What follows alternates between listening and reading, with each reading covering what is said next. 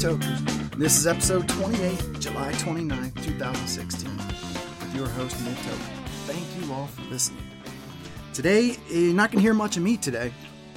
Today, we are presenting the Canna Warriors of Fairbanks. Uh, they went up in front of their masters in form of the Borough Assembly and spoke rationally, eloquently, uh, pointed out so many great points.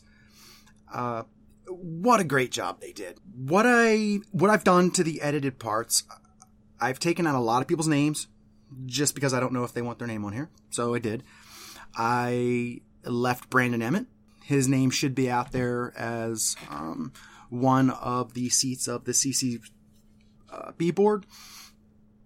We have uh, Dan Peters, owner of Good Sense. He's been on the show before, so we're gonna keep that rolling. That's fine. Frank Turney, gonna keep his name in there. Uh, I, I don't know if you keep his name out of that, but uh, so from there, I'm just gonna get right into it. Let's. The whole thing about last night is on-site consumption. There's four licenses that have been passed through ballot measure 2 in Alaska. We've got our cultivation, our manufacturing, our retail, and our testing license. People of Alaska want to have on site consumption. The way the CCB board worked around that is they added an endorsement onto the retail. You don't necessarily have to have a retail place to have the on site consumption. It could just be on site consumption. You just have to have the retail license. That's kind of the way I, feel like they were trying to hit THC Club a little bit and and Potluck and Green Rush. They were trying to make them get retail licenses. That's kind of how I felt it was going, but it, it's kind of going a different way, I guess.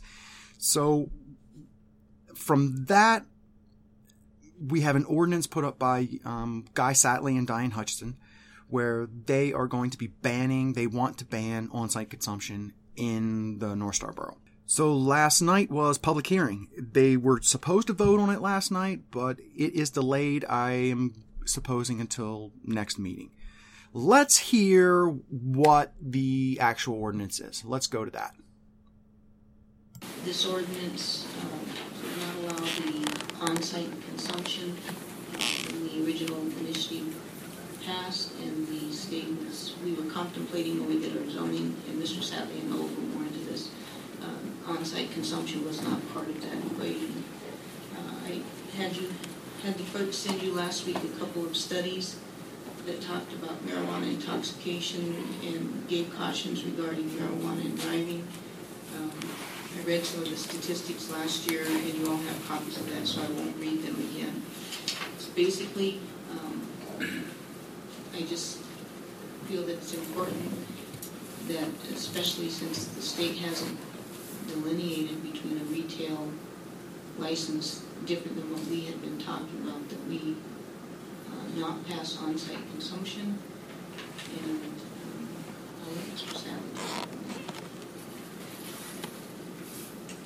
Well, given the hour and the fact that I rambled on last week at the work session, and I think almost all of you were here except Ms. Dodge, um, Diane referred to it at the beginning, but we started working on our buffer zone radiuses um, before the state board got around to doing this uh, very strange on-site consumption thing as as an addition to the retail licenses. So we did we did buffer zones for retail, thinking least I certainly did, uh, thinking that retail meant a shop with a counter, some counters, and normal business hours. People bought stuff and went away. Um, it's only after we did those buffer zones that the state came in and uh, added the on-site consumption option. Um, and I, so I don't think we were considering on-site consumption when we set up those 200-foot, 500-foot uh, buffer zones. Um, and also, as I said last week, as far as notification of the neighbors, um, I think it's, it's a problem if you were in the outlying areas. And oh, it, apparently HB 75 has been signed. Uh, the the newsminer rep uh, told me that it's actually been signed today, was the last possible day apparently.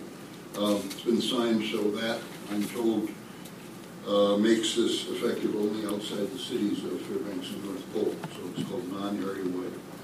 Um, If you were out there in the non-area wide area, I- as a neighbor, I think you would view differently a retail establishment uh, with counters and normal business hours. Uh, You view that differently from an on-site consumption venue. And I think that if we had to do it all over again, or if we have to revise it, uh, if this doesn't pass, uh, I think we need to um, provide that if you, if somebody wants an on-site consumption venue out in GU or some of the rural areas, um, we need to provide for a conditional use permit and a, uh, and a, and a, some notification of the neighbors and hearing before the planning commission, um, specifically for the on-site consumption part of it. Um, If this should pass, it only affects the on-site consumption part, not the retail part. Um, uh, So that the retail, the normal, what I've described as retail could continue, but just not the on-site consumption. Did you guys hear that? Got this feeling that Guy Sattley was preparing everybody. He's like, even though we're taking the on-site consumption, don't it doesn't mean we're getting rid of the retail, right? Mm, I don't know. Now I'm not going to be putting these in the order that they appeared last night. I've kind of grouped them up a little bit, like I was saying earlier.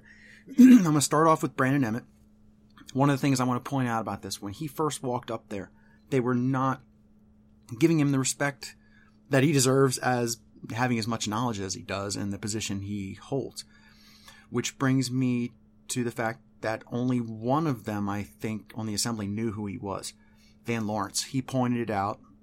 Then once Van Lawrence points out that uh, Brandon is on the CC board, uh, everyone kind of sits up forward like, whoa, I actually have to listen to this guy, or maybe he has something I want to hear. Uh, Brandon stays on for a um, a while explaining things, and as he's explaining things, I'm kept wondering why has the assembly not listened to these meetings? They are making giant decisions on a huge new industry. They could be listening to these same meetings that we all have been listening to. It's not too hard to dial in on the phone and listen to it. Um, I understand there's a lot going on, but this this seems to be huge. I know it's the biggest thing in my life, but it should be something that they are looking into other than finding phony facts and information. So here's Brandon, one of the industry seats from the CCB board. Hello, my name is Brandon Emmett. I live at 1299 Lowbush Lane, Fairbanks, Alaska 99709. so I, I will uh, save some time here and, and not uh, repeat some of the uh, the arguments that have made by, by fellows, but it was the intent of the campaign to regulate marijuana like alcohol to regulate like alcohol. They they had both consumption venues and tourist revenues in mind.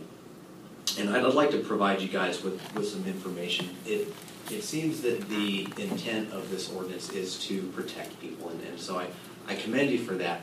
Um, but I would like to provide some information about stone driving or marijuana DUI, and I've got some both some subjective and, and objective information. Subjectively, before I became a marijuana activist, I was a, a 911 firefighter paramedic, full time paid. I did it for almost 10 years. And I've got friends now who, uh, who still do it. They work for the, the Anchorage Fire Department. And in that time, uh, we just did not see those fears realized uh, about individuals getting in fatality or high mortality crashes or morbidity crashes from marijuana consumption. I've asked some of my friends uh, down in Anchorage at Station 1 if, if they've seen any problems arise from the, uh, the marijuana club there, and they, they laugh. They actually say, well, we wish more people that were intoxicated in alcohol would just go and hang out at that club. So, so that's my subjective information. Objectively, we can look to Colorado, which has these unregulated clubs. And in fact, the reason the Marijuana Control Board designed uh, regulated retail facilities uh, was to address the issue of unregulated clubs, uh, where we don't really know what's going on there. And what Colorado has seen with these, you know, hundreds of, of unregulated clubs is an actual a, a downturn in the number of traffic fatalities. So in the last 14 years of data provided by the Colorado uh, Department of Transportation, the last handful of years have actually shown the lowest number of traffic fatalities. And so if you were to quantify that data and put a um, put a, uh, a, a comparison to the number of individuals consuming cannabis and the amount of DUI crashes, if it was statistically significant, you would at least see a flat line or potentially a slight uptick. Uh, you would you would not see a decrease in these crashes. So, um, given the, the scientific data available, it is very you know tough, almost impossible to argue that marijuana clubs or on-site retail establishments would lead to an increase in marijuana DUI or marijuana DUI fatalities. Thank you. Any questions? Mr. Barnes? Mr. Emmett, you're, you're on the marijuana control board, Yes, sir, I am. and has the board uh, considered regulations regarding on-site consumption? Ye- Yes, we have. So the, the Marijuana Control Board uh, has a draft regulation out now for public comment uh, that uh, not only considers on-site consumption, but also has parameters for how those businesses uh, must operate. Could you give us some examples? I mean, I realize these proposed regulations haven't been adopted Do, do- do these regulations address the, uh, I know I have a constituent who's expressed serious concern about secondhand smoke. Uh, People be being exposed to secondhand smoke. Do, do these proposed regulations address that issue? Yes, they do. In fact, there's actually a specific section in that regulation that states in the operating plan that the establishment must have uh, adequate ventilation. There's actually some proposed um, amendments to um, to that language to, to actually specify what that ventilation requirement must be. Uh, but currently, it is in the language that's available that says that they do have to have adequate ventilation within the operating plan. And do these regulations uh, address the amount of of marijuana that can be consumed at one of these on-site? They, they do actually. In fact, there there are limits set for um, flour, concentrate, and edibles, uh, which can be purchased on site. Uh, there are also regulations that state that uh, the individuals who are providing the marijuana for the consumers have to have a marijuana handler's card. That's very similar to uh, a TAPS or a TAMS card, uh, which is, is specific in educating those those individuals in what marijuana intoxication is, how to recognize it, uh, and and how to um, encourage people to responsibly consume. One more question. You mentioned, you cited a statistic, and I'm- it's getting late, I think it was in Colorado, about the number, maybe it's the number of fatalities in automobile accidents or the number of accidents, but that, that they had drifted, that, that the number had, had gone down since uh, marijuana was, was legalized in, in Colorado. That that's true, and, and so there's there's now four years of data, and all four years have shown a downtrend in the number of total fatality crashes uh, and in the number of alcohol DUI fatality crashes in that state.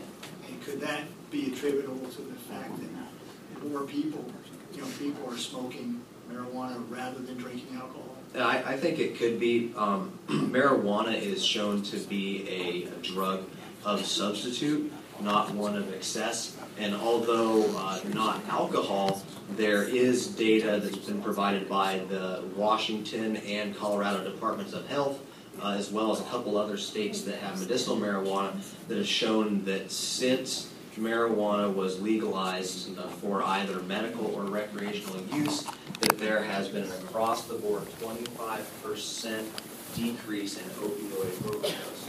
Um, and, and so that is, is direct scientific data that supports the assertion that marijuana is substituted uh, for more dangerous substances. Thank you. Mr. Self. Yeah, well, that's an interesting statistic.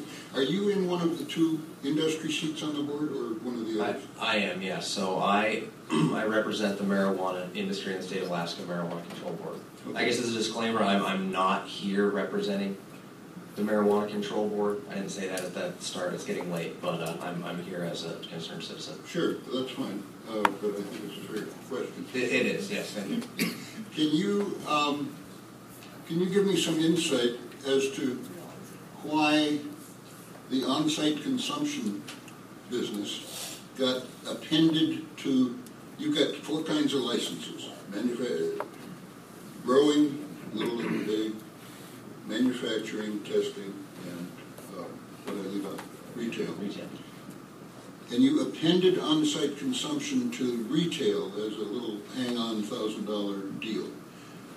Why didn't you make a fifth kind of license? Because, I mean, on the surface, to me, it doesn't make any sense that you got retail and you got on-site consumption. Why not just make it another kind of license? That, that's a good question, and uh, per Alaska law, we could not actually create another license type. The, the Marijuana Control Board um, has the authority to create regulation, but not legislation, and so You were bound by what had already we, yes, exactly. We were bound by the voter initiative, which cannot be amended until 2017, and, and thus can only be amended by the legislature or by powers granted to the Marijuana Control Board by the legislature. So when, when this was being cooked up originally, um, were they talking about on-site consumption as part of retail, or did they sort of hang that on at the end of the process? So, so that, that came about. The discussion actually happened early on. Uh, it took quite some time to, to get the regulation hammered out uh, and to get a determination from the Department of Law as to where our authority to create uh, these hanger-on sort of regulations lie.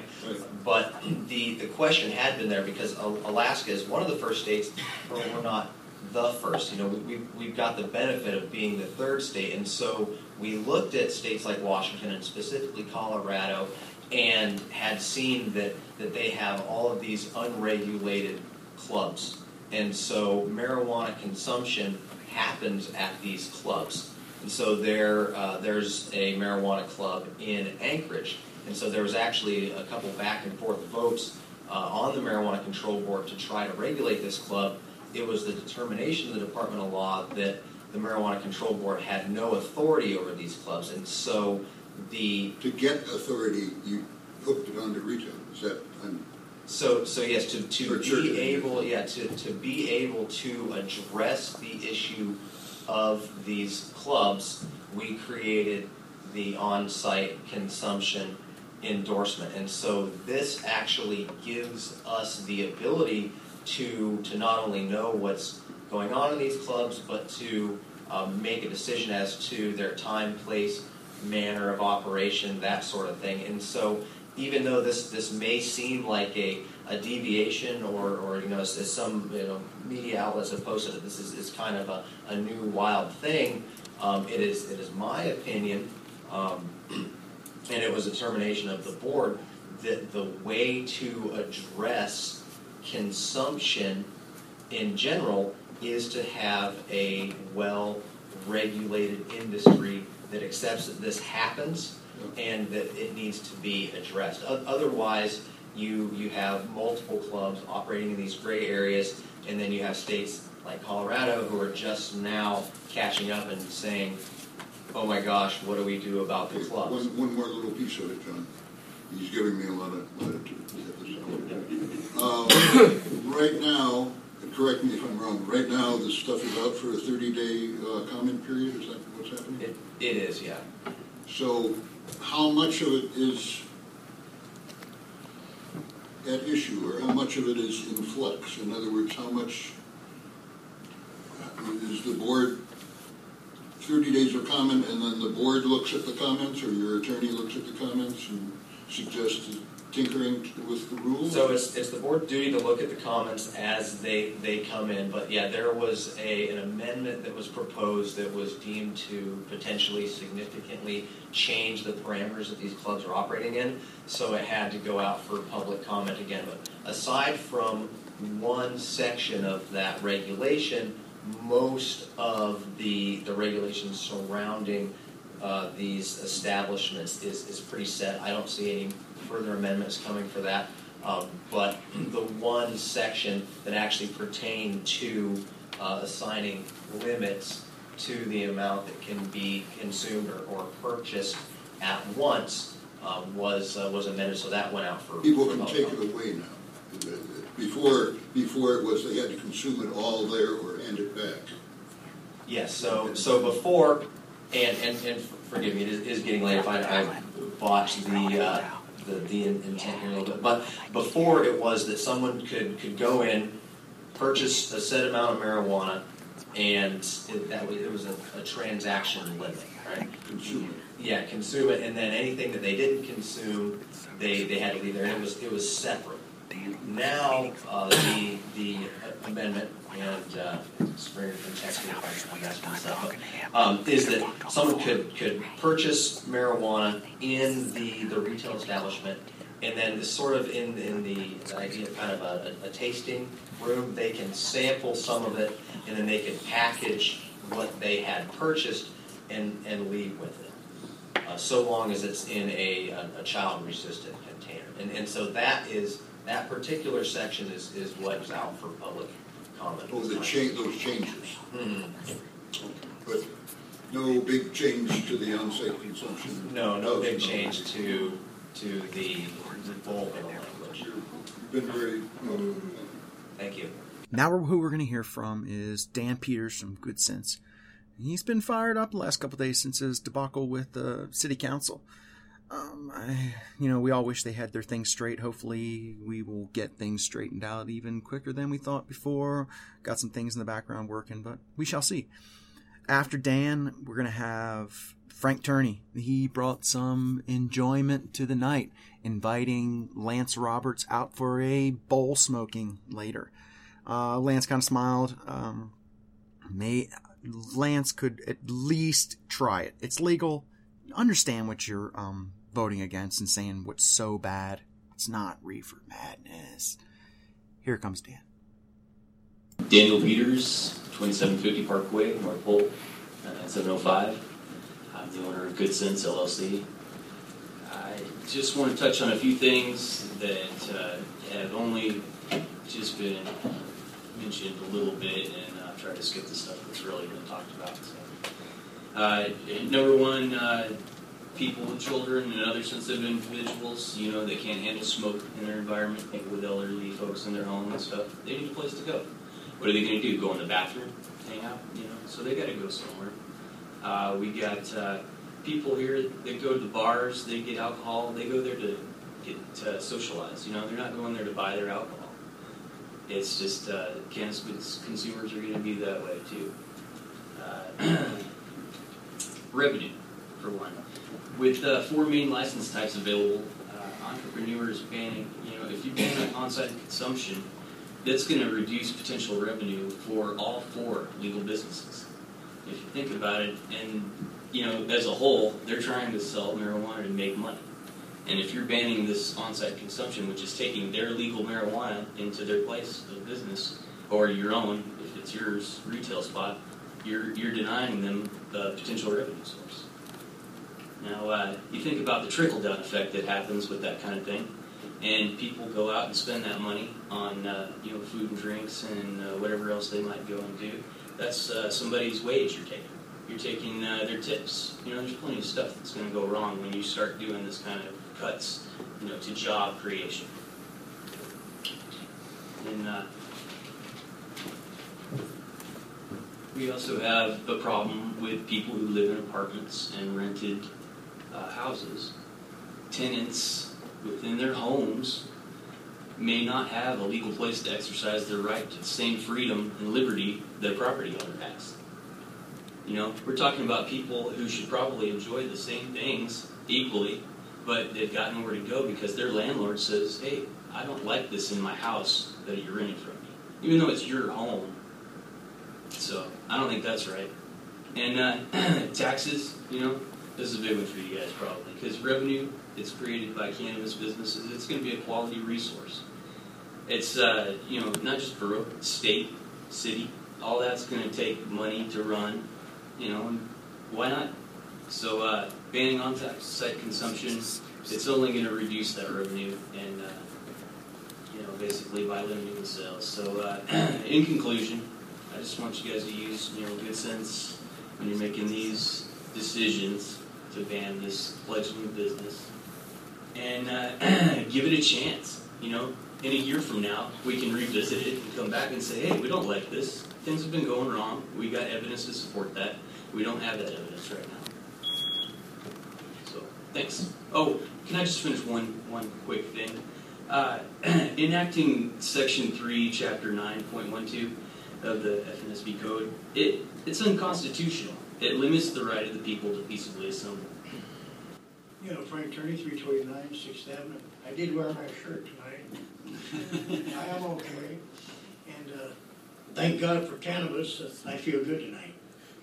Uh, I've been smoking for probably 30, 40 years, so I enjoy the edibles. That's what I enjoy.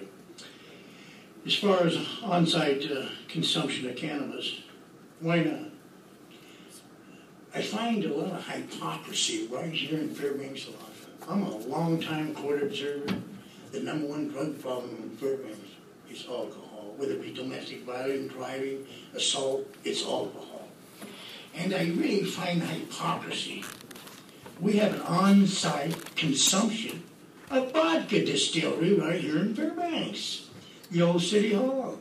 I never seen this borough here raise any hell. I know the city authorized and passed it. I went in the other day just to check it out. I'm not a drinker of vodka, but I had to have that shot. I took a shot of vodka, and there's a whole line of, of bottles up there of my choice that I wanted to buy. Isn't that amazing? Have you ever seen that? It's a vodka distillery in the old city hall. You would think of all the problems that we've had with that drug that you'd think that they'd never authorize that here in Fairbanks.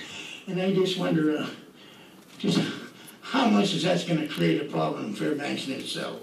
I, am I'm glad that uh, Brandon Emmett uh, brought up the, some of the statistics that wasn't uh, any uh, as far as cannabis uh, driving. Uh, um, I would really appreciate if you do your homework and research and look at the impairment versus driving on cannabis versus alcohol. In fact, the first jury trial was in Denver, Colorado where a woman got pulled over. And evidently, she pulled into a service station. The police officer could smell the presence of cannabis. He pulled her over, gave her a ticket for driving under the influence of cannabis. She asked for a jury trial. Guess what? They had some studies brought in there before the jury to find studies showing that the impairment of her driving on cannabis was nothing. She didn't commit no accident. She didn't have no violations. He just smelled over smell. They found her not guilty. That was the first case of medical cannabis in Colorado, someone being actually charged. But there are a lot of studies out there. Myself personally, I drove for 20 years. I don't drive anymore. I smoked a lot. I was very cautious about what I was doing, and and I rode and drove a lot of people driving on cannabis, and I'd be much safer with those people than I would sitting behind the wheel of someone boozed up on alcohol, that's for sure. Anyway, I think I think maybe you guys ought to sit down and smoke a bowl. of all, needs to get some Lance Roberts. Needs to smoke a bowl. In fact, I'd enjoy me, I'd invite you as much as I dislike you at my house and we'll smoke a bowl. Anyway, thank you. I'm done. I'm going to smoke one. Okay, now what we're going to listen to is um, two alternative points, and they are concerned about public safety. Um, American Lung Association, and um, I, I, think someone who was supporting uh, medical cannabis but was really concerned about on site consumption. So their hearts are in the right place, but um, sometimes there are other ways to do things. And then after those two public comments, you will hear from a true libertarian. He is not even a cannabis user. He came to support freedom and liberty. When liberty wins, we all win. When you fight for one cause, freedom, all of our causes are taken care of. Thank you for liberty. I'm here tonight on behalf of the American Lung Association. We have three offices in Alaska, one just a few blocks away where I work.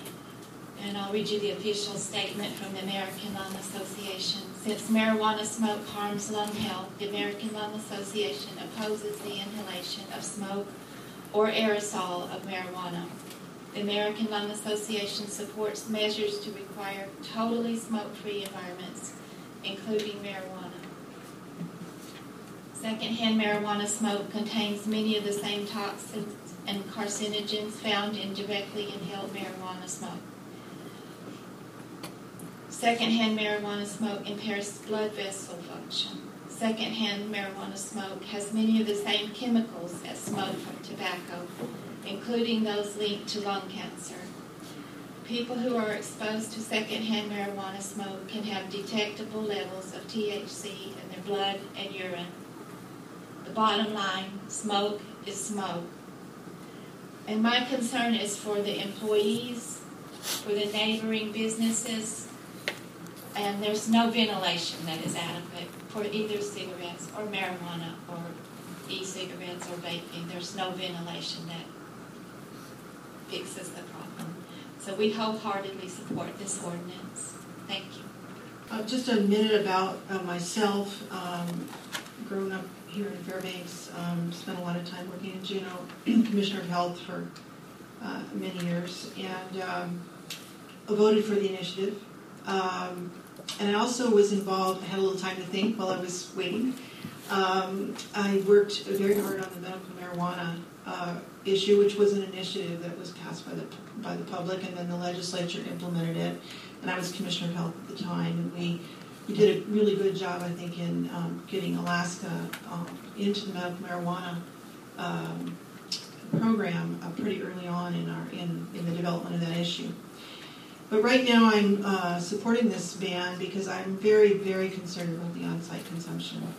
Um, in my directed reading that I've done over the last few weeks, I think Alaska would become be on track to be the most permissive place, certainly in the United States, perhaps uh, certainly in North America, um, perhaps across even in Europe. Uh, regarding on-site consumption with these, where, with where we're heading with the state marijuana board. Um, as we know, it's not allowed in Washington, Oregon, or uh, Colorado. It's virtually not allowed in North America. And um, in reading about Netherlands, um, while Amsterdam does have on-site consumption, um, the the government of the Netherlands passed the Weed Pass, which I think bars foreigners from using those uh, coffee houses. And municipalities have the ability to do that, and many, many, many of them have done that. I'm not an expert on that, but I do ask you to, to look into that. I think that would be important to know. Uh, the municipality of Anchorage uh, opposes this. They've written pretty extensive comments to the marijuana board. Um, but the thing is, is that Anchorage and Juneau have no smoking ordinances. So there is no smoke, no public smoking in bars, restaurants, and many venues. We in Fairbanks do not have that, so we've had a voluntary approach to take it outside. Take it outside is not going to work for marijuana because you cannot smoke, you cannot consume marijuana in public. That's one of the initiatives, uh, one of the parameters. Um, so when this initiative were, were if this um, these regs were to go into effect in Anchorage, I'm having a hard time understanding how it would be legal to uh, to smoke marijuana in in a club or a cafe or in Juneau. In fact, I've talked to municipal officials in both those places, and they're not anticipating that, would be legal. Um, the secondhand effects of, of smoke are very real, both for tobacco and, and um, you know, those of us who've been involved in public health and been working, and conclude, who've been working um, on secondhand smoke, you know, have been doing this for decades, and we don't like to see us rolling back and enhancing uh, indoor smoking uh, venues uh, the way that I think mixing tobacco and um, marijuana would be. 50 years of uh, regulation of uh, alcohol and development, and it seems as though we're rushing into this in, in a few months. And I would just anticipate that you should de- delve more deeply into this and be very, very careful. I don't see why we want to be the first place in the North America or in many other places to have these uh, consumption sites. First, let me start off by saying I don't have a dog in this fight, per se. I'm not a business owner. I have no interest in that. I'm not a cannabis consumer. I haven't in all of my productive adult life. And uh, but what I do see here, and what my interest is, is from a libertarian perspective, that uh, adults in, in, a free society get to make their own decisions. I mean, they don't need a mom and a dad to, to make those decisions for them. Now, I'll take uh, the ordinance itself and look from uh, line 22 through 27, where it talks about the intoxicating effects. And me, myself, I consume alcohol now and then. I have a beer or so. And my rule is if I have one, I don't drive. Period. Designated driver, some other means. Uh, so a person's faced with the same decision at one of these clubs. And let's say you don't have these clubs. Let's say a person's at home they can consume it at home and they're in exactly the same situation. If they decided to leave somewhere, they're forced with making a responsible decision. Um, and I noticed enthusiastically earlier that we were approving liquor licenses for various businesses that consume on site, and you can get exactly a very similar level of effects with one or two Long Island iced teas that are served in every bar in town. So, you know, it seems to be a disparity in the standards here. Now, when you compare vices, which is really what we're talking about, let me give you some, some perspective on that from a guy named Lysander Spooner in an essay called Vices Are Not Crimes A Vindication of Moral Liberty. Uh, vices are those acts by which a man harms himself or his property. Crimes are those acts by which one man harms the person or property of another. Vices are simply errors which a man makes in his search after his own happiness. Unlike crimes, they imply no malice toward others and no interference with their persons or property. In vices, the very essence of crime, that is, the design to injure the person or property of another, is wanting. It's a maximum of the, of the law that there can be no crime without a criminal intent, that is, without the intent to invade the person or property of another. But no one ever practices a vice with any such criminal intent. He practices his vice for his own happiness solely and not from any malice towards others. Unless this clear distinction between vices and crimes be made and recognized by the laws, there can be on earth no such thing as individual right, liberty, or property. No such things as the right of one man to live in control of his own person and property, and the corresponding and co equal rights of another man to the control of his own person and property. So, on that note, there does seem to be a double standard here. You know, alcohol establishments are as frequent as the nearest street corner, Yet, marijuana use does not lead to violence, domestic abuse, overdose deaths, or sexual assault. It's time to stop punishing adults uh, who seem to be making a safer choice here. This uh, ordinance appears inequitable and superstitious. Uh, all of my working life, it's been economically rewarding to uh, you know not consume marijuana, and I've made that choice. But I'm not going to take my values and force them on others through law, and I think it's really would be wise.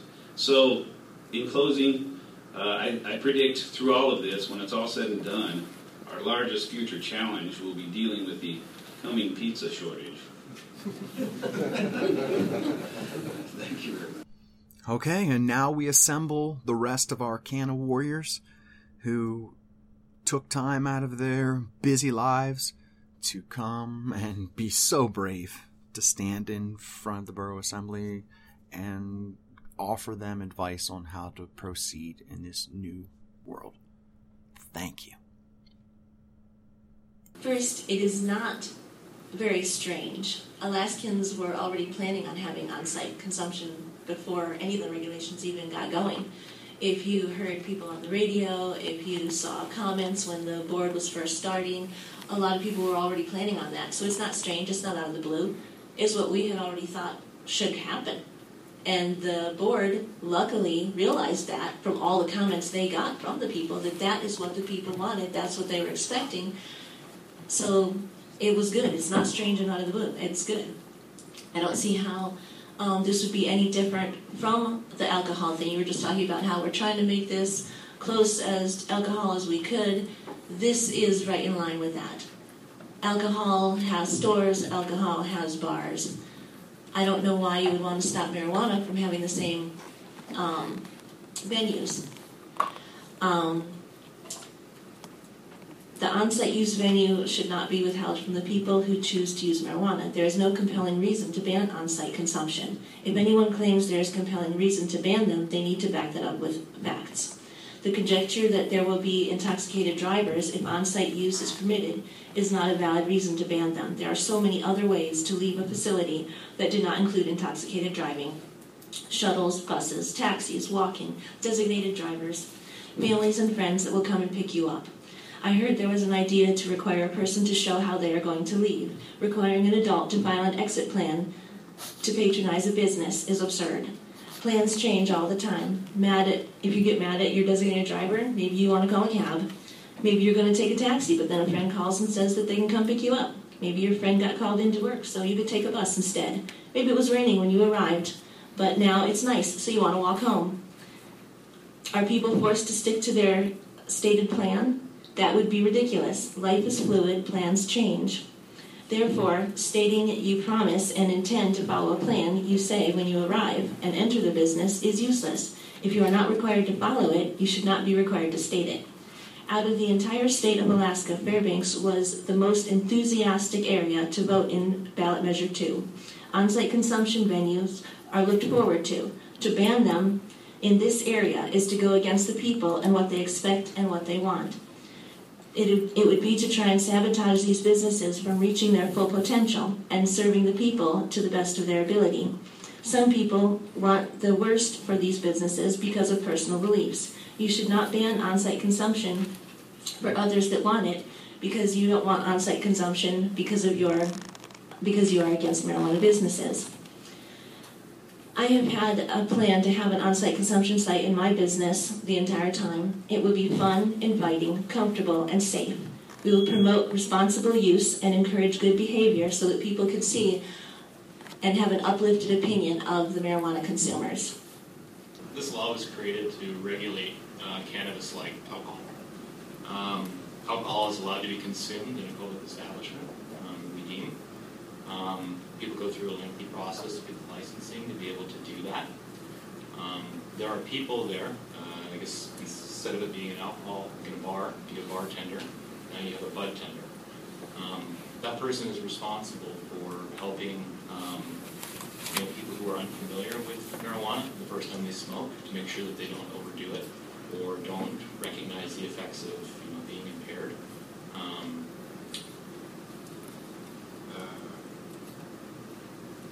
in Alaska, according to the Department of Commerce, um, we saw between October of 2014 and September of 2015 um, 2,070,000 visitors, um, which is over two times our population. Um, and they spent $1.94 billion in our state, uh, which created $187 million in revenue. Um, currently, the only legal place to consume is in a private residence. Um, that would not allow any visitors to our state to be able to consume um, legally. You know, they would have to break the law in doing that. Um, I think Ms. Stivers talked about uh, um, an incident in Tamino Lakes where a parent was you know, talking about um, having to smell marijuana smoke and they were concerned about their children. Um, that would be a lot less likely to happen if people weren't trying to find a discreet place to hide, you know, their activity. Um, if you had a public venue where people could gather and you know meet each other and enjoy it themselves, you would be reducing that risk greatly. Um, people are, you know, it's before it was legal here in the state, it was illegal, but that didn't stop people from still consuming and doing it. Um, I think that if we don't give people the opportunity to do that the way that we would like them to in a safe way, it's just not going to happen.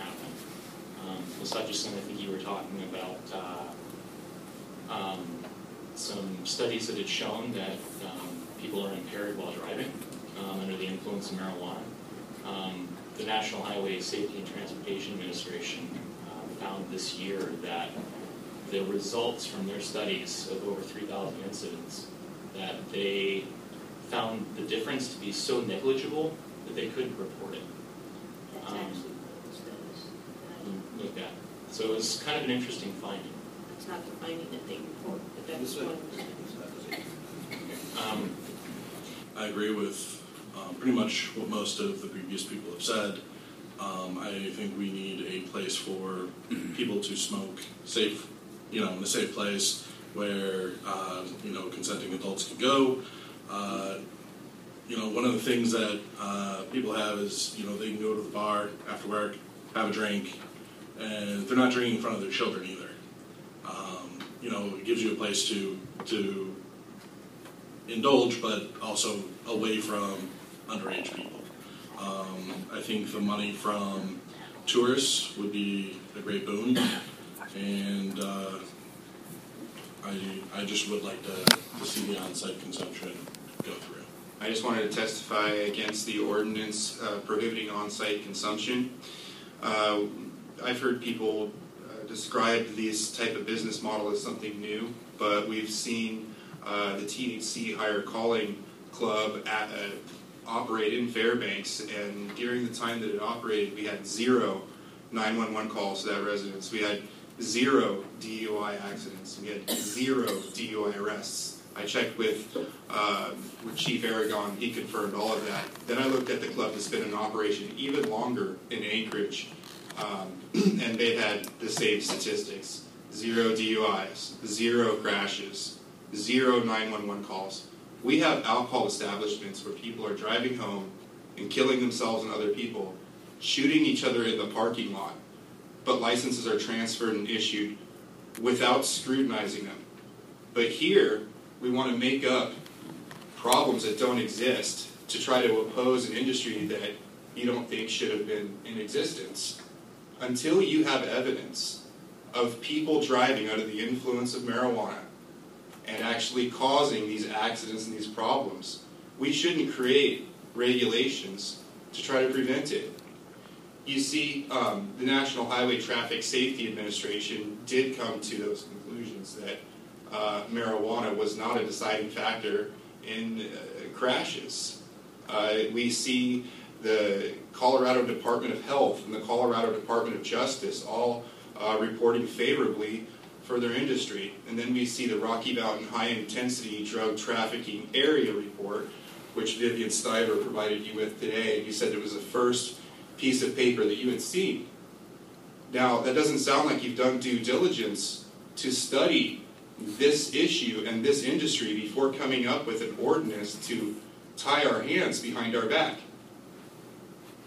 And so those are the reasons why I'm opposing the ban on on-site consumption. Yeah. So, with all the pedestrians in Colorado and in Oregon, I've spent time in Portland walking around, millions of pedestrians and bicycle riders. Why do you think that neither Colorado nor Oregon, I guess, certainly Washington, have done on-site consumption?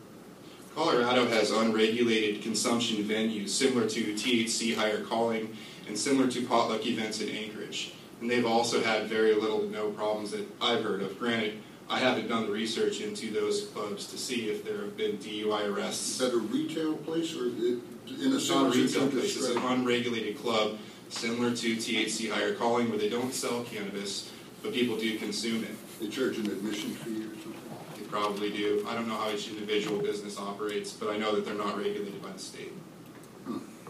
But none of the, but they don't have retail sellers who also have on-site consumption? The city of Denver is talking about doing this. Um, Amsterdam does, and they have lower DUI rates than the entire U.S. Yeah, I've spent time in Amsterdam too. Thank you.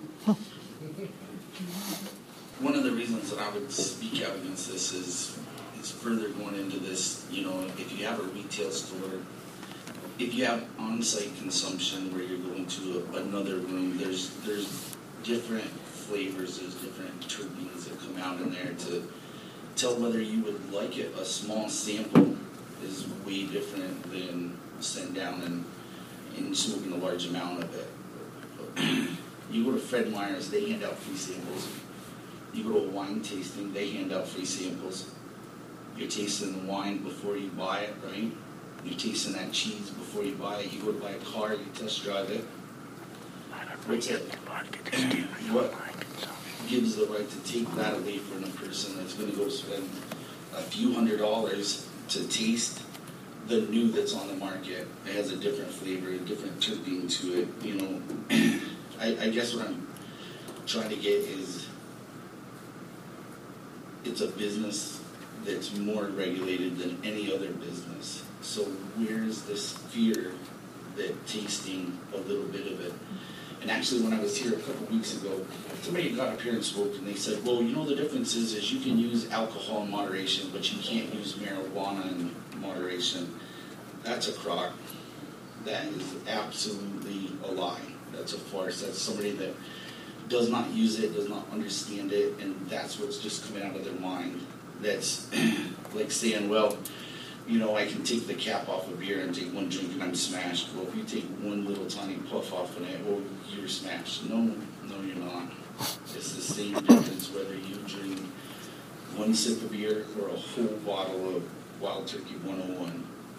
It's the same difference whether you take one small puff to sample it, see what the flavor and the aroma is, versus sitting down and smoking a whole bag of it. You know, the the stores, the dispensaries should have on-site consumption.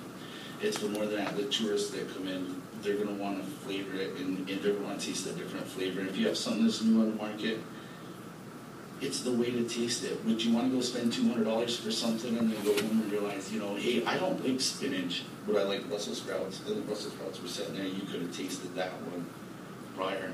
You know, it's a right that everybody should have a right to to to know what it is before you pay for it.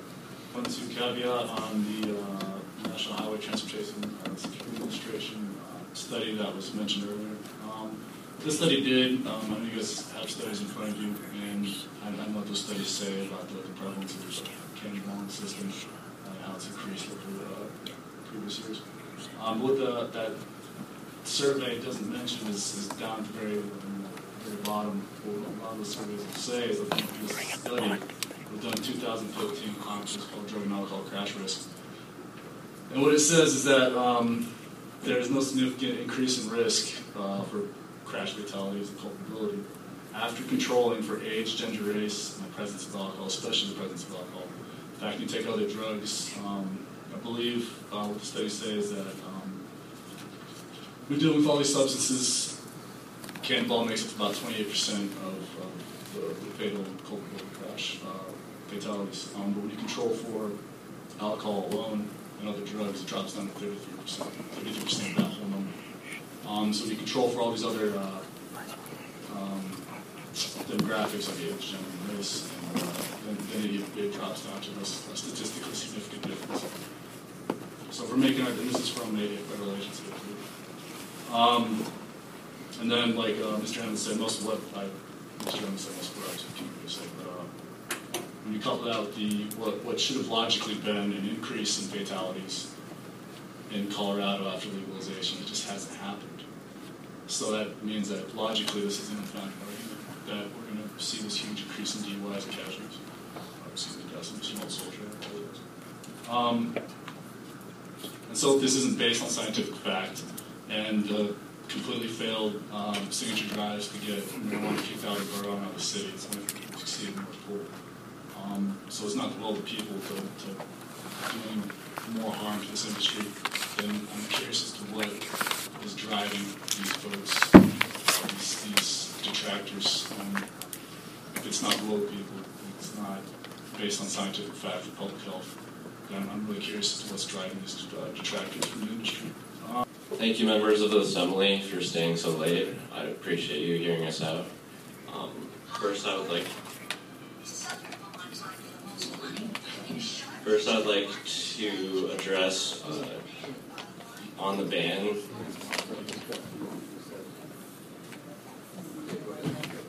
First, I'd like to address on the ban, uh, claiming that smoking will last 30 minutes or so. Uh, that's wrong. If I went and drank a beer at a bar, it would last an hour. That's and we need to treat it similarly. I think uh, we will have designated drivers just like a bar. So why would you hold it to a higher standard? Uh, I've been in the bar scene. I've uh, I've watched lots of fights break out because people are intoxicated. People go to bars and go there and get intoxicated, to uncontrollable limits to where they do things they regret the next day. Marijuana, you just go home and go to sleep. Take a cab there, do it safely, and you're. Uh, and there's also people with families that I know someone has already said this, but uh, they don't want to do it around their kids, so give them somewhere to go do it. Uh, it's not like people are going to go there and stay there all night, getting as high as they can. It's not like alcohol. They'll go there, sample it, go buy their bag, go home, and play video games.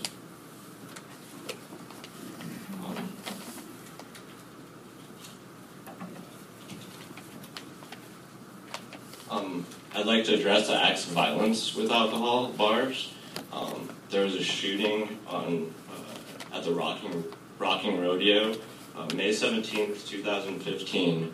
Uh, the guys got into a fight at the bar and went outside, and uh, another one shot another.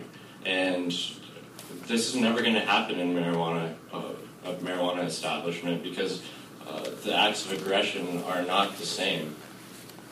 There are no acts of aggression when you're smoking cannabis. Um, I've been at a cannabis cup in Denver, Colorado. Uh, I've watched cops sitting there doing nothing, directing traffic because there was an influx of traffic. They were not arresting anyone. People were peaceful.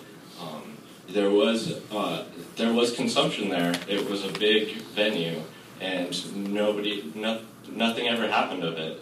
Uh, so I just don't understand what this ban is for entirely. What is name? What is Uh, we as a state uh, have rights. We uh, got away from England for a reason, and I feel that uh, each state's independent rights are our values. Uh, if you don't like your values, go to another state. Um, and I applaud all of you that uh, have looked at this openly. And that's uh, all I've got for tonight because it's getting late, and I thank you for hearing me out. I agree with most everything that's been said tonight, and uh, so as not to reiterate that, um, I'd like to just point out a couple of facts about cannabis, which, again, I'm going to uh, encourage education because there's so much misunderstanding. First of all, cannabis is a very, very social experience. People like to be together and consume. It sparks conversation, creativity, awareness. It's a peaceful plant. People don't behave like drunk fools in bars do. They just don't. And I encourage you to, to do some research because you'll find that it's a community of people. It's inclusive, not exclusive. Another thing I'd like to point out this is in regards to the lung and health issue. Our bodies have an innate system in them called the, in, the endocannabinoid system. We have receptors in our body that bind to the cannabinoids, or cannabinoids, depending on which side of the fence you're from, um, that heal, that heal our bodies. This is important because while we're talking about the social piece of this and the consumption, we have to also look at the health of it. And you might think, well, we need ventilation, we need this, we need that. We do. The third part, canna tourism. It's real, it's here, and it's big. We all know that tourism is what this state really lives on these days, thanks to the failing price of oil. This, we have people coming in on boats, on buses, on planes, on in cars, and people will want to taste the legacy of Alaska's bud. They just will. What are we going to do? Send them out to, to, to break the law because they have nowhere to consume? They can't take it back on a boat. They're not supposed to smoke in hotels. But if we have safe, regulated, peaceful places for people to consume, then it's a win win. That's all I have to say. I'm here to speak um, against the prohibition in favor of the clubs um, because uh, it is a safer alternative to alcohol uh, for um,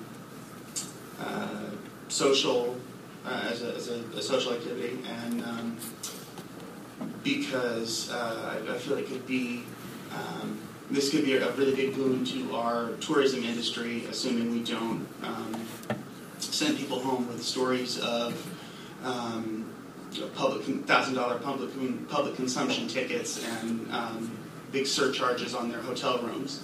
Fairbanks has been rather receptive to this new cannabis industry. The friendly and expeditious borough has been has implemented zoning regulations in a timely fashion. The planning department has been helpful with licensees and applicants filing permits. It is something to be truly proud of. As the borough has been pioneering this new industry in the state, I think it's reasonable that we can also pioneer the idea of on-site consumption as well. These on-site consumption venues will be another establishment that will create additional jobs, provide a service for tourists who cannot take their cannabis that they purchase to a, a private residence to consume it. It will also create a sense of community and a place to meet others, similarly to bars and restaurants and coffee shops. People that are like-minded for the same thing can come together and share ideas. In regards to looking at your whereases on this, where you describe the intoxicating effects, it appears that these same side effects also affect an individual who has consumed alcohol. And therefore, by this reasoning, this ordinance should include alcoholic beverage consumption venues as well. However, when approached by Assemblyman Quist, it was apparent that no one was interested in co-sponsoring such an ordinance. Tad hypocritical in the face of public safety, right?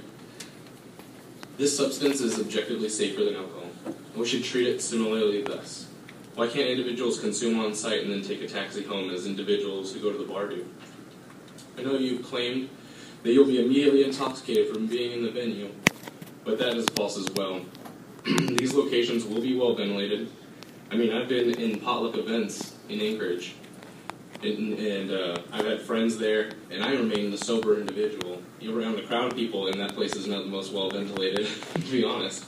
And I remain sober, you know? Being a DD isn't always the most fun thing to do, but it's about being responsible. And we expect individual alcohol consumers to be responsible for themselves, and individuals that consume cannabis should be responsible for themselves as well. It shouldn't be based on us enforcing those rules. It's also true that the Marijuana Control Board hasn't finalized all their regulations related to on-site consumption yet, and I think that at a minimum this ordinance should wait until after the state has finalized their regulations um, if you do not outright defeat this ordinance immediately. Um, so pointing out to the fact that other individuals have mentioned aggression and the opposite of aggression. There's a recent study that just came out as well, proving that the whole sober or the whole stoner laid back mentality isn't just an idea, it's an actual fact. It's proven that you're going to be more aggressive if you consume alcohol, and that's why fights break out, or bar fights is a common term. While if you have on site consumption venues or somebody actually consumes cannabis, they are far less aggressive than they are in their sober state. So you're actually going to create less violence as then there's less domestic violence as well in these locations that have legalized. I am just here uh, to show support for on-site consumption. And that's it. That was short sweet. Appreciate it. Any questions? Let's see if there's Talk a little bit about public testimony. Um, over the course of time here, that since we've legalized marijuana in Alaska, the most frequent item commented at the state level has been having on-site consumption. It's come up over and over and over again at the state level, and I believe it's also come up at, before this board uh, at numerous different things where we were talking about something completely different, like zoning. On-site consumption has come up where people started talking about that because it's something that the people want. Um, where was Cannabis consumers should have the same rights and responsibilities as consumers of alcohol. Personal opinions of morality and objections to the product of cannabis as a whole is not a reason to turn consumers of cannabis into second class citizens that must go hide in their homes to consume a product that people have voted to legalize. The state took months of testimony, which led to Marijuana Control Board to create the consumption endorsement. Our borough could negate that because of fear of the unknown and outright objection from a few members of the board that have tried to undermine the industry at every turn based on personal objections and morality. This board also unanimously approved every alcohol license tonight, most of which feature on-site consumption. As a business owner, I intend to follow the same guidelines that any of those alcohol establishments would have. Uh, as an owner of a bar, to not overserve and have safe options for patrons to get home without driving, such as designated driver programs, convenient taxi service, just like any other alcohol business. I'm currently an owner of a hydroponic store, one of three in town. Uh, it's called Go Grow. And I've been on the marijuana path for about a year and a half. Um, between Fairbanks and Homer, I've done lots of driving, lots of connections. And I feel that on-site consumption is positive for Alaska or Fairbanks area because also I uh, currently am an owner of a bar on-site and off-site premises. Uh, those stores are Gold's Arcade King, and they uh, they sell quite a bit of booze to the rural, to the stamp villages. Uh, I'm part owner of a bar called Club Soda. And, uh, I've seen that side of the industry, and I want to help the cannabis industry go with it. And uh, I think I think manufacturing and, and creating the product should be in one business. Um, dispensing is like a liquor store. You go in, you go out. Products. It's not meant to be on site. I think that um, lounges are a huge pro in this town. You, know, you don't go there to buy. You, you consume on site. You don't consume leave the product.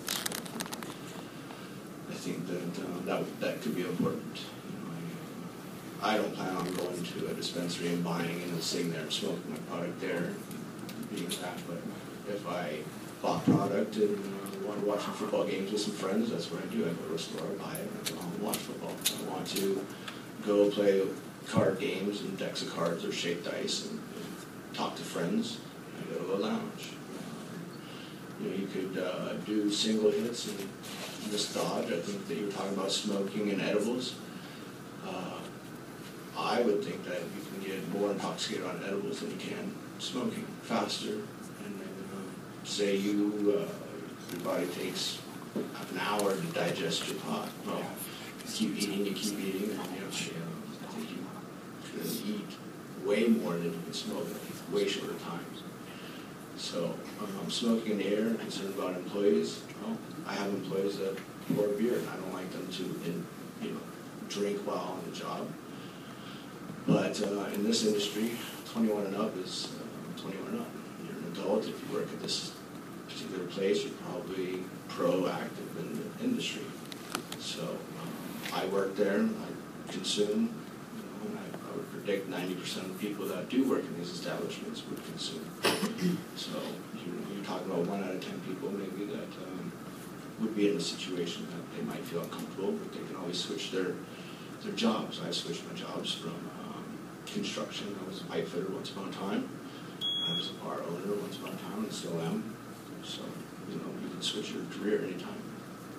Uh, a number of points have been brought up already, which I don't want to repeat. Uh, I'd like to emphasize, though, that the state is facing a fiscal catastrophe. Uh, with the reduction in oil prices, tourism has now become our second or third largest industry.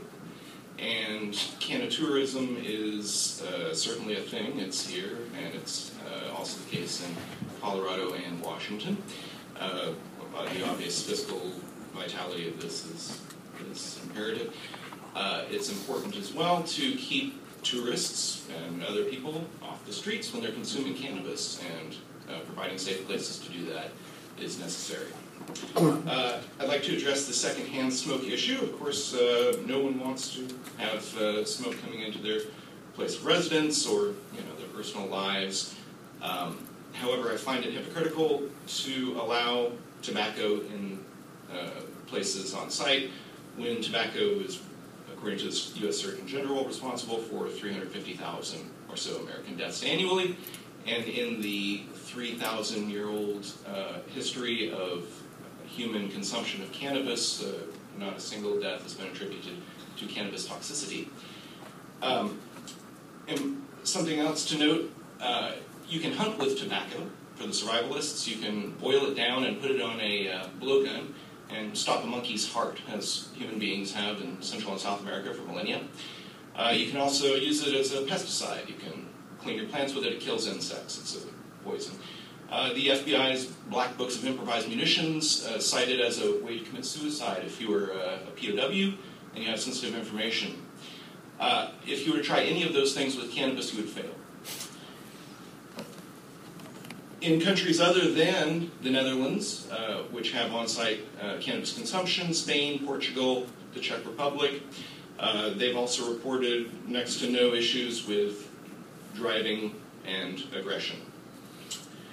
Um, I'd also like to express my extreme unction at uh, the tone of some of the resistance to this. Uh, for example, uh, Harry Anslinger in the 50s, he said that his Resistance to cannabis was, to quote, because it makes black people think they're as good as white people. Uh, I see no more important reason to make it available to human beings.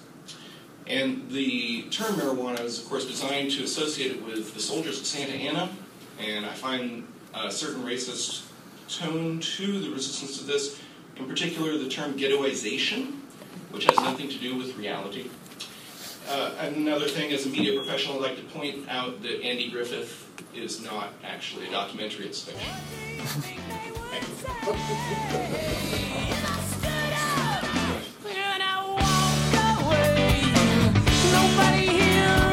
Hey, thank you for joining us on Far North Tokers. You can find more episodes on SoundCloud. Search Mid Toker. See